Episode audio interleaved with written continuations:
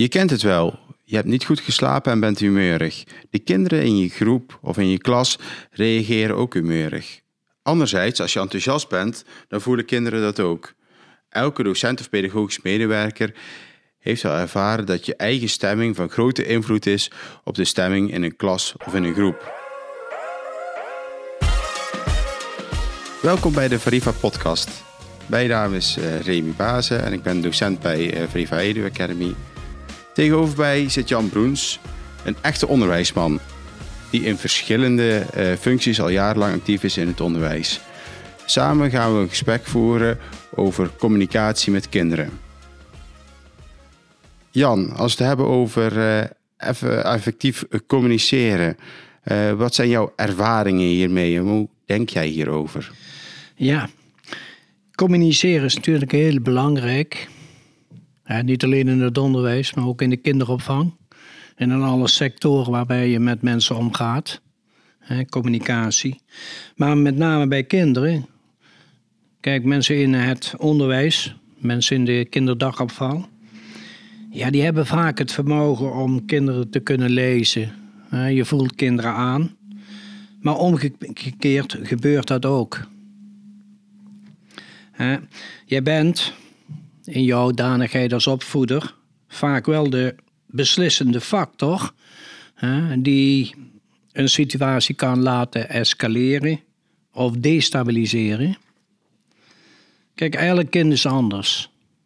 Wat, wat, bedoel, dus- wat, bedoel, je dan met, uh, met precies met het uh, escaleren of de, uh, destabiliseren van de situatie? Nou, jouw gevoel, jouw enthousiasme, wat jij naar kinderen overdraagt, heeft zijn effect op het gedrag van kinderen. Dat is met name belangrijk en dat betekent dus dat jij kijkt naar ieder kind, wat uniek en anders is, dat je ook iedere keer rekening houdend met de diversiteit van die kinderen een ander recept nodig hebt om goed met dat kind te kunnen communiceren. En met communiceren bedoel ik dan niet alleen verbale communicatie. vaak wordt gedacht, communicatie dat is puur verbaal. Maar met name kinderen, niet alleen kinderen overigens, je ziet dat ook bij volwassenen. Het non-verbale communicatiegedeelte is ook heel erg belangrijk. als voorbeelden je ziet bij baby's, wanneer ze een lachend gezicht boven de wieg verschijnt, dan zie je reactie op het gezicht van het kind. Dat zie je ook in basisscholen, maar ook op het voortgezet onderwijs.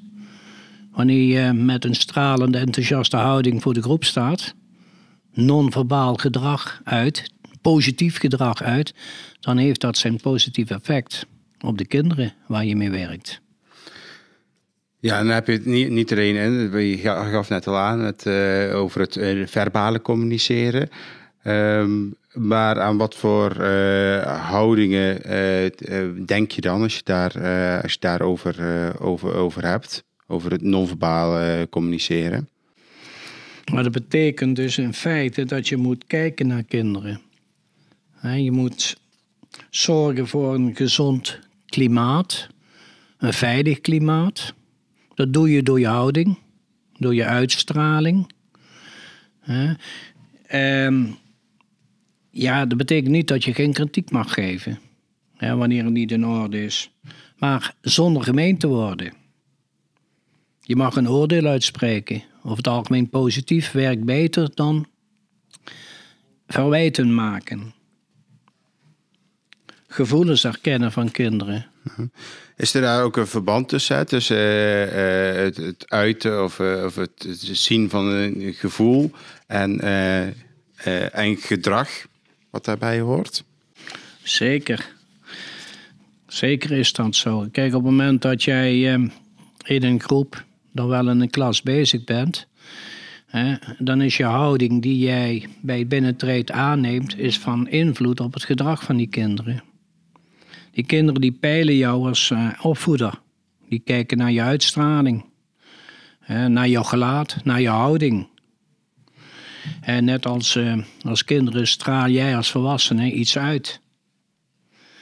Dat betekent dus dat je bij iedereen die startende is met een nieuwe groep, moet zorgen dat je in ieder geval de namen van de kinderen kent. en hun geschiedenis. Anonimiteit moet je voorkomen. Kijk, op het moment dat je iets weet van kinderen en je kunt kinderen aanspreken en je kunt iets vertellen over zijn geschiedenis, dan creëer je op dat moment meteen een band. Dat kind voelt zich blij met jou. Je hebt aandacht voor dat kind. Groei hè, van kinderen is belangrijk, is vooral fun, soms ook wat moeilijk. Maar door aandacht aan dat kind te geven, te laten merken dat je er voor hem bent, creëer je ook een band. En zonder band is opvoeding en opleiding niet, niet mogelijk. Mhm. En dat heb je niet alleen over kinderen, hè, maar je weet, hè, hersenen groeien tot 25.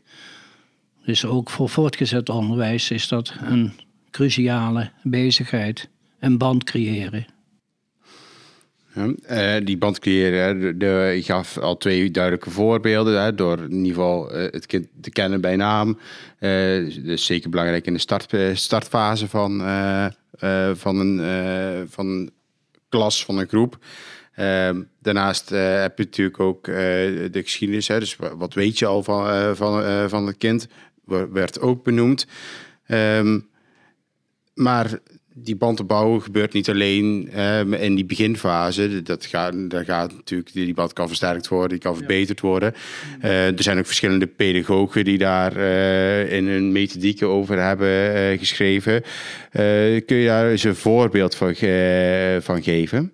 Ja, kijk, het is duidelijk, hè? je noemt eh, schrijvers uit het heden, zoals uh, Gordon Pickler bijvoorbeeld, Faber, maar ook verder terug in de geschiedenis. Wanneer ik denk aan Erasmus, hè, dan hebben we het over de 16e eeuw. Ook die met name geeft aan dat jij kinderen kunt vormen. En belangrijk bij het vormen is aandacht hebben voor kinderen. Er is een duidelijk direct verband hoe kinderen zich voelen en hoe ze zich gedragen.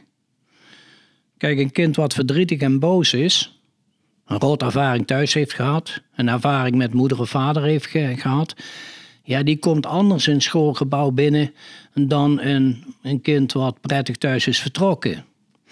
Dat kind wat zich in de klas vervelend gedraagt, dat heeft zijn oorzaak. Dat betekent dus dat jij die gevoelens van het kind moet erkennen, niet alleen, maar ook dat je moet proberen te achterhalen wat zit er achter het gedrag? Waarom gedraagt het kind zich zoals ze zich gedraagt? En dat heeft met gevoel te maken. Mhm. En dan kan je nou, snap ik best dat, eh, dat kinderen niet meteen, op het moment dat je dat, ja, je, je ziet een bepaald gevoel, je ziet een bepaald gedrag van, uh, van een kind. Uh, dan kan ik me voorstellen dat het kind dat niet meteen op tafel gooit. En wat kun jij als, als uh, als onderwijzer of als, uh, als uh, pedagoog hmm. dan doen om dat gevoel wel op tafel te krijgen? Nou, concreet betekent dat gewoon dat je in gesprek moet gaan. Rustig moet luisteren naar wat die kinderen vertellen.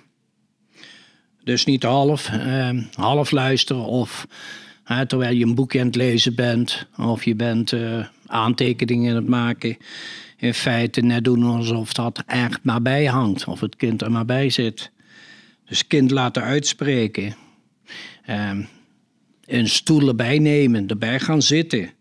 En ook duidelijk laten merken dat je het hoort. Je hoeft dat kind niet in de reden te vallen, maar met uh, ja, mm tussendoor kun je in feite aangeven: Nou, ik ben er voor jou. Ik luister goed. Wat zit er achter je gevoel? Waarom voel je je niet prettig? En dat ook benoemen. regelmatig herhaal je dan de uitgesproken gevoelens. En het beste kun je dat doen in de ik-vorm. Ik zie dat je verdrietig bent. Ik zie dat je vandaag niet bent zoals je normaal overdag bent. Zo ken ik je niet. Dus verwoord in feite daarna het verlangen van dat kind eventueel. Maar ook als meevoelen en zwijgen het kind aankijken, is vaak al voldoende. Kijk, dat heb je natuurlijk niet wanneer er een kind wat heel vrolijk binnenkomt. Daar is dat spreken met kinderen wat minder van belang. Mhm. Maar met name wanneer je in een groep zit en je komt als opvoeder een groep binnen en je ziet aan een kind, nou dit kind gedraagt zich anders dan normaliter. Het is stiller, het is drukker, trekt zich terug. Dan is dat wel voor jou een signaal om met zo'n kind in gesprek te gaan. En dan ga je in feite een gesprek aan waarbij je probeert te achterhalen wat er aan de hand is. En dan gaat, kijk, want uh, we hebben het nou over, uh, over een kind waar je bij duidelijk aan de buitenkant ziet dat het gevoel een, uh, een rol speelt eigenlijk. Hè? Dus dat, je, dat je ziet het kind gedraagt zich anders dan normaal, voelt zich anders waarschijnlijk dan normaal. Um, maar ik kan me voorstellen dat je, dat je niet in iedere situatie zo rustig kunt handelen door het gesprek aan te gaan. Hè? Ik bedoel, als er uh, bijvoorbeeld met, met in een gevaarlijke situatie, met vechten bijvoorbeeld of duwen, trekken met elkaar. zou je daar ook tippen kunnen geven hoe daar in eerste instantie op te reageren? Want het gevoel van de kind kan zich natuurlijk ook meteen uiten in een bepaald gedrag. Ja. Ja, dat, dat gebeurt. Hè. Over het algemeen uh, heeft straffen niet altijd veel zin. Maar wel belangrijk is hè, dat je soms niet, niet anders kunt. Je zult moeten laten merken dat je niet blij bent met bijvoorbeeld slaan of bijtend gedrag. Of pesterijen. Hmm. Ja, ook dat komt voor. Op bepaalde leeftijden zie je dat kinderen elkaar uh, pesten. En ook dan is het belangrijk dat je, behalve het gesprek, uh, wat je met het kind voert, en je er niet in slaagt om het kind toch op andere gedragingen te brengen. door zelf wellicht je eigen gevoel uit te spreken. Ik vind het niet leuk mhm. dat je dit doet. Ik vind het toch prettig dat je, je. Je doet mij ook verdriet, hè? zo gaan we niet met elkaar om. Maar het kan zijn dat je niet onder straffen uitkomt. En dan betekent natuurlijk dat je niet het kind op zich straft, maar het gedrag bestraft. En dat dien je dan ook aan te geven.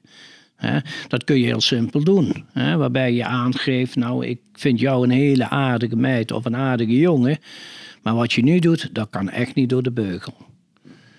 En dan, dan, dan, dan betekent dat je soms een kind uit de, uit de situatie moet halen. Elders moet plaatsen. Je kunt overigens ook nog verwijzen naar een, een situatie waarbij het kind wellicht een dag eerder een ander kind heeft geholpen. Ik ken jou, Gisteren was je nog bezig met het helpen van een kind. Nou, nu zie ik gedrag. Ja, zo, zo ben je helemaal niet. Kunnen we het daar nog even over hebben? En wellicht eh, kun je op die manier, door rustig te praten, te luisteren, de situatie destabiliseren en het kind aan het denken zetten. Ja, als ik uh, gewoon naar uh, jouw woorden luister, hè, ik gaf net dan even een voorbeeld van, hè, we praten niet met, uh, we praten met onze mond en niet met onze handen. Hè, dus dan, dan hebben we het echt over, hmm. over het de, de-escaleren van, van de situatie. Um, maar als ik gewoon uh, in ieder geval uit je woorden proef, kijk vooral dat je, je de, de, communicatie met de kinderen vooral gericht moet zijn op, uh, op een stukje samenwerken. Uh, eigenlijk wil je dat de kinderen met jou gaan meewerken. Dat maakt uiteindelijk, de, dus als je daartoe in staat bent, dan zorg je echt voor effectieve communicatie. Ja. Um, kun je daar nog wat, wat meer over vertellen? Ja, ja, je weet, hè, kinderen die laten ons meestal luid en duidelijk weten als er iets dwars zit. En dat zie je aan gedrag. Dat zie je soms verbaal, hè, door het roepen. Maar ook door aandacht te, te vragen. Dat kan vervelend gedrag zijn, storend gedrag naar anderen toe. In feite is dat een, een schreeuw om aandacht. Ja, dat stuit bij, bij ons opvoeders regelmatig tot onvrede. Zeker wanneer je meerdere kinderen in een groep hebt, dan is zulk storend gedrag vervelend.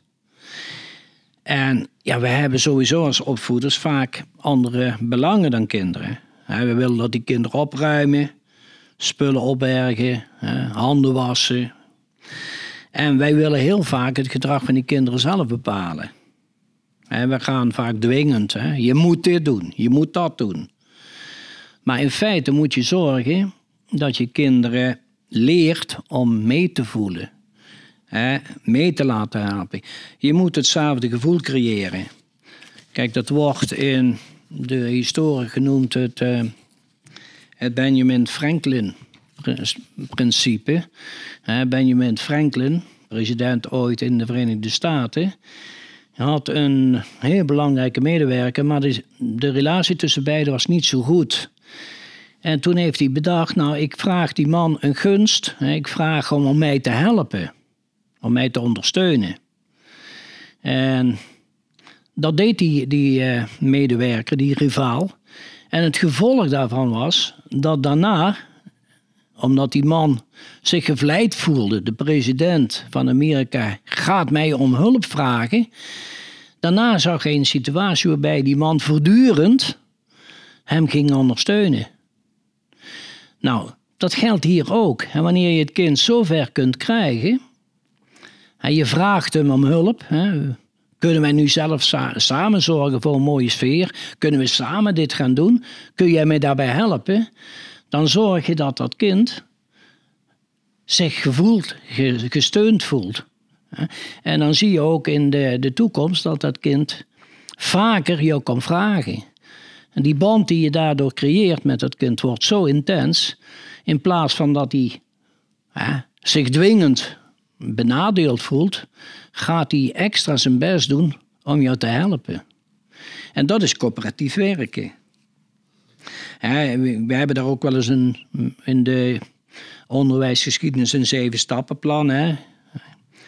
Je geeft informatie over het probleem, maar je laat wel de keuze aan het kind. Je vraagt om steun bij het kind. En over het algemeen moet je je boodschappen kort doen. Hè? Ja, dat het, zeven, het zeven stappenplan. Dus, uh, ja, je, volgens mij heb je ook al, al eerder dat, uh, dat beschreven. Um, maar dat is eigenlijk in, in, een korte manier van, uh, van vertellen wat je wil gaan doen op dat moment. Ja. Als ik goed, als ik goed heb begrepen. Ja.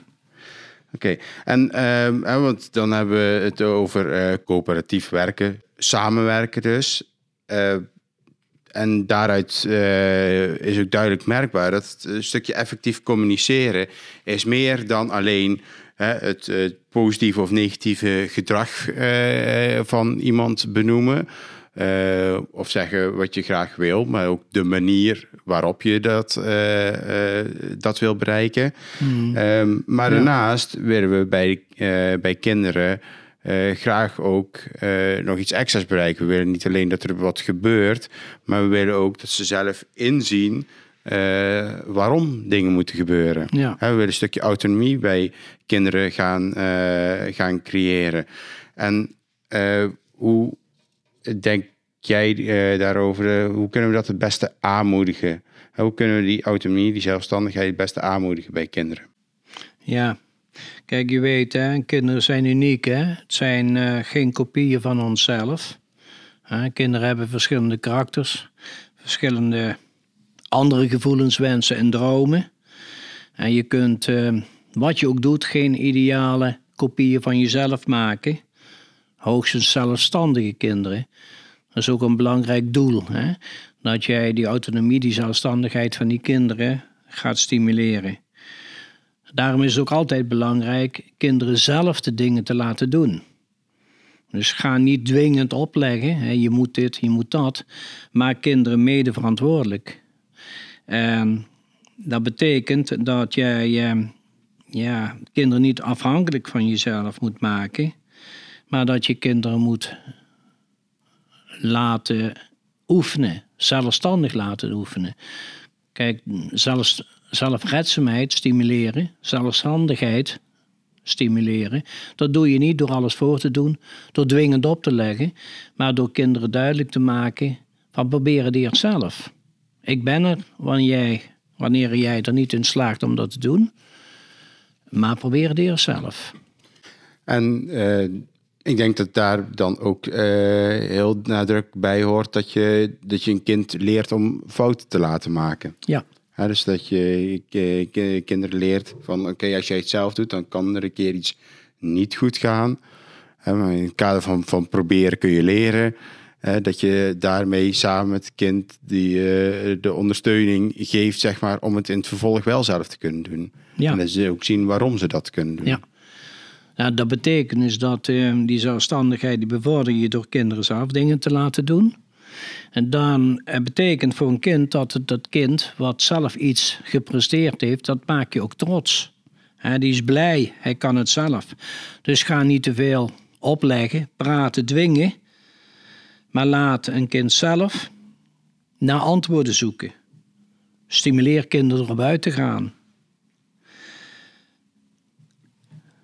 Kijk, Erasmus had in het verleden, hè, eh, en dan praat ik weer over de 16e eeuw, over dat je kinderen toen al, gaf hij aan, zelf zaken moet laten uitzoeken.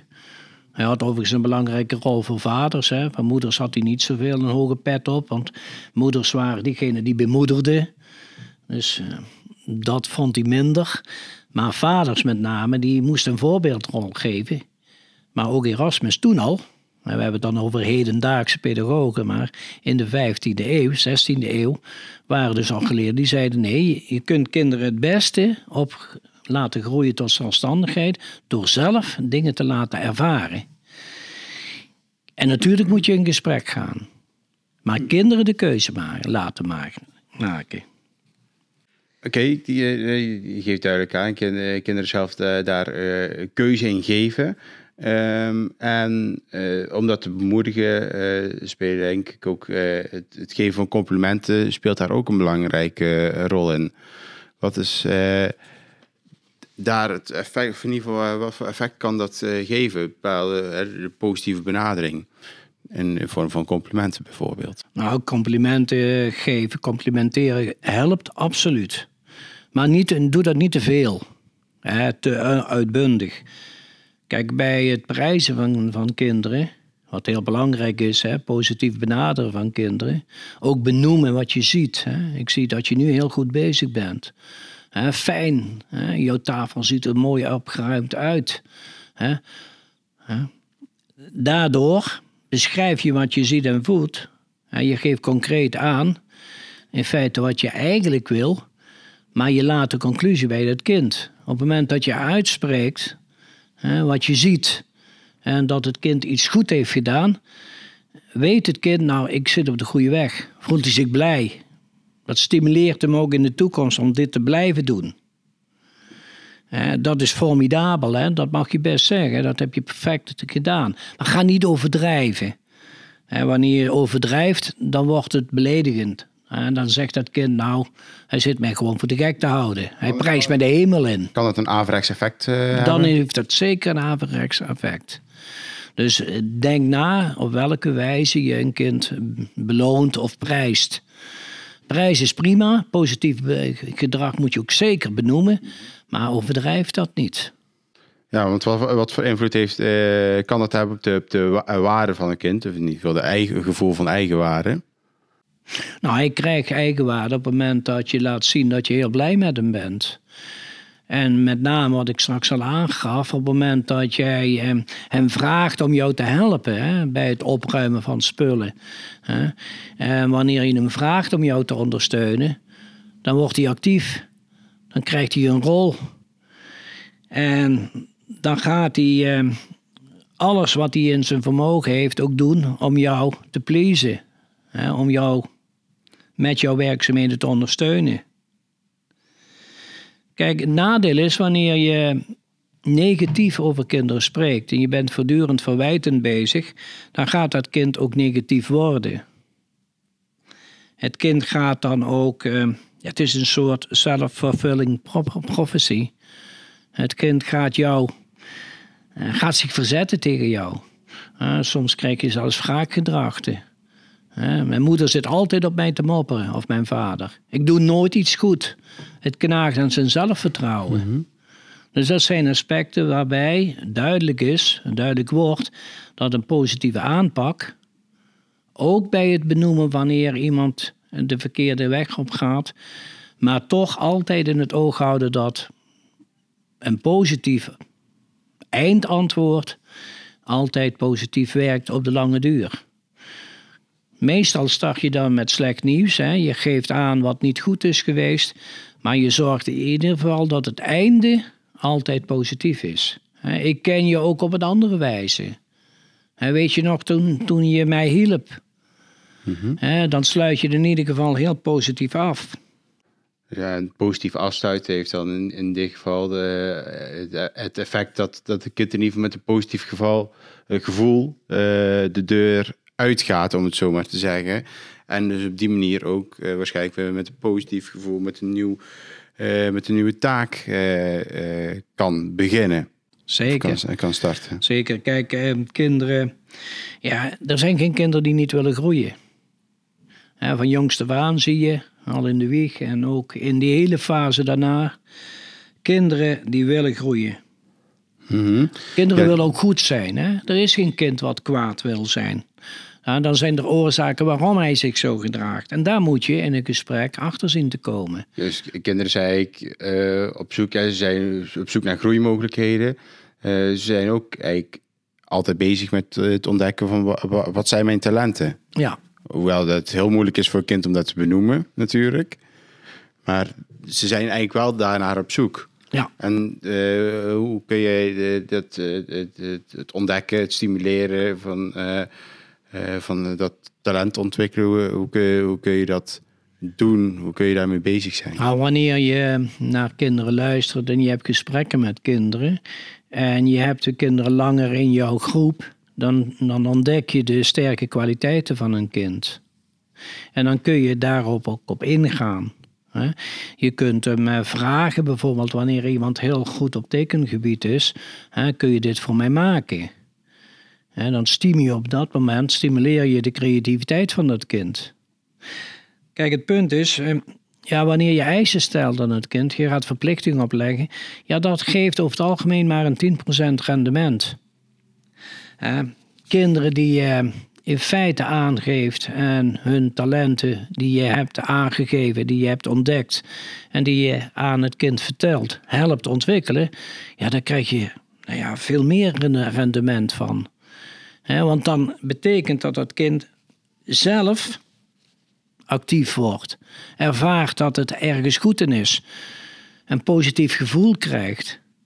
En dan krijg je ook een positieve ontwikkeling.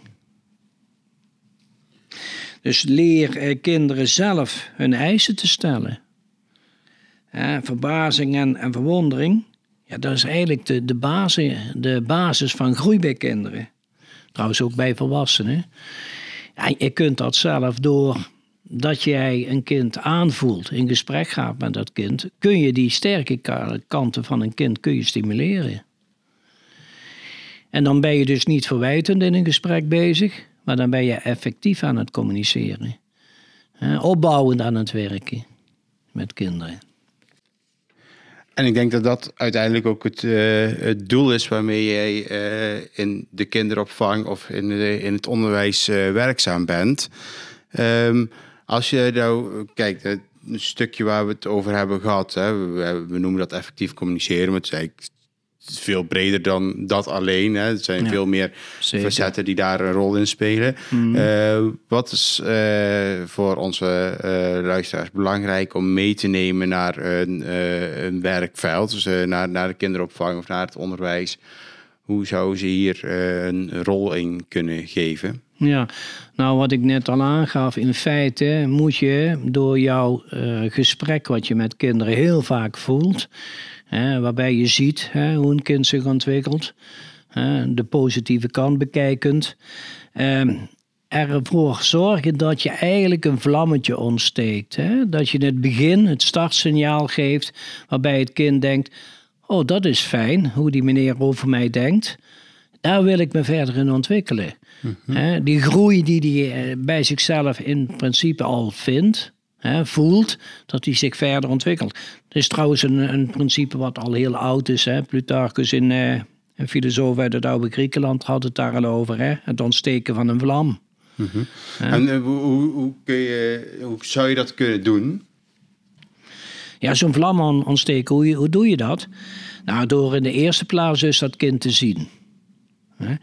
Eh, door het te leren kennen.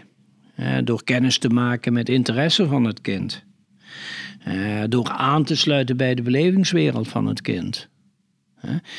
Kijk, je bent als pedagoog natuurlijk opgeleid. Je kent de ontwikkelingsfase van het kind. uitgaande van die kennis, kun je door samen te werken, vooral met die kinderen, niet, eh, niet naast het kind, maar met het kind samen die ontwikkeling ook stimuleren. Maar dan wel wanneer het kan samen. Nou geldt dat natuurlijk niet bij baby's, hè? dat ligt het wat moeilijker. Maar zeker vanaf een jaar of twee hè, tot wellicht 25 is het mogelijk. Praten met het kind, niet over het kind. Want je doet het in feite samen. Jij geeft de handvaten en het kind doet de ontwikkeling. En dat doe je dus door een gesprek te, in gesprek te gaan. Kijk, en dan geef je in feite geef je dan een advies en richtlijn, al praten met het kind. En dat is eigenlijk het vlammetje. Mhm. De ontwikkeling daarna, dat doet het kind zelf. Natuurlijk wel onder begeleiding van jou en met ondersteuning van jou. En die brengt dat kind dan verder. Hè, doet het kind groeien. Dat, dat is iets, zoals ik al aangaf, dat ieder mens wel wil. Dus ook ieder kind. Ja, en soms moet je bijsturen. Hè? Niet altijd passen de, de stukjes in elkaar. En dan lijkt een, stukje niet te passen in de ontwikkeling. Ja, dan ga je in overleg met het kind en dan ga je bijsturen. Dus onderwijzen, kinderen helpen zich te ontwikkelen, is niet het vullen van een vat, hè, zoals Plutarchus ooit al terecht aangaf in de oudheid, maar eigenlijk het ontwikkelen, hè, het ontsteken van een vlammetje, dat vlammetje wat verder gaat groeien tot een vuurtje van ontwikkeling, soms groot, gelet op de kwaliteit. Hè. Niet iedereen heeft dezelfde kwaliteit en zal tot dezelfde hoogte geraken. Maar je bent wel bezig met een stukje ontwikkeling van kinderen. Je kunt een kind ook vergelijken als een soort vlinder hè, in de wind. Het ene kind vliegt hoog, hè, heeft meer capaciteiten, en de andere laag. Maar iedereen doet het op zijn eigen manier. En als opvoeder heb je ook daar oog voor te houden. Rekening houdende met de capaciteiten van iemand. Maar wel het kind zelf die ontwikkeling laten doen, waarbij jij altijd ondersteunend bezig bent. Kijk, het leven is eigenlijk een competitiestrijd, hè? Ook al lijkt het soms. Ieder kind is anders, maar wel speciaal. En daar zijn wij opvoeders voor. wij zorgen ervoor dat wij zelfstandige kinderen, zelfstandige volwassenen creëren. Met name door op een goede manier te communiceren met kinderen. En daarom vind ik ook dat mensen die zich inzetten voor kinderen, deze mooie taken hebben, hun gewicht ook een goud waard zijn. Ja, daar kan ik me eigenlijk alleen maar uh, uh, bij aansluiten, Jan. Uh, ik denk dat het ook hele mooie woorden zijn om, uh, om deze podcast af te sluiten. Nou, ik vond het sowieso uh, heel leuk om over dit onderwerp met jou even in gesprek te gaan. ik hoop ook dat we alle mensen hiervan iets hebben kunnen leren. Um, dat ze er in ieder geval iets aan hebben, iets wat ze mee kunnen nemen in het, in het werkveld waarin ze actief zijn. En ik hoop dat ik in de toekomst nog vaker van jouw deskundigheid en visie gebruik te mogen nou, maken. Nou, Remy, met alle plezier, hè? dat weet je. gelukkig, gelukkig. Nou, dan lijkt me een mooi moment om af te sluiten. Allemaal bedankt voor het luisteren en tot snel. Wil je meer informatie over dit onderwerp of bijvoorbeeld over het 7 stappenplan? Uh, ga dan naar onze website www.veriva.nl.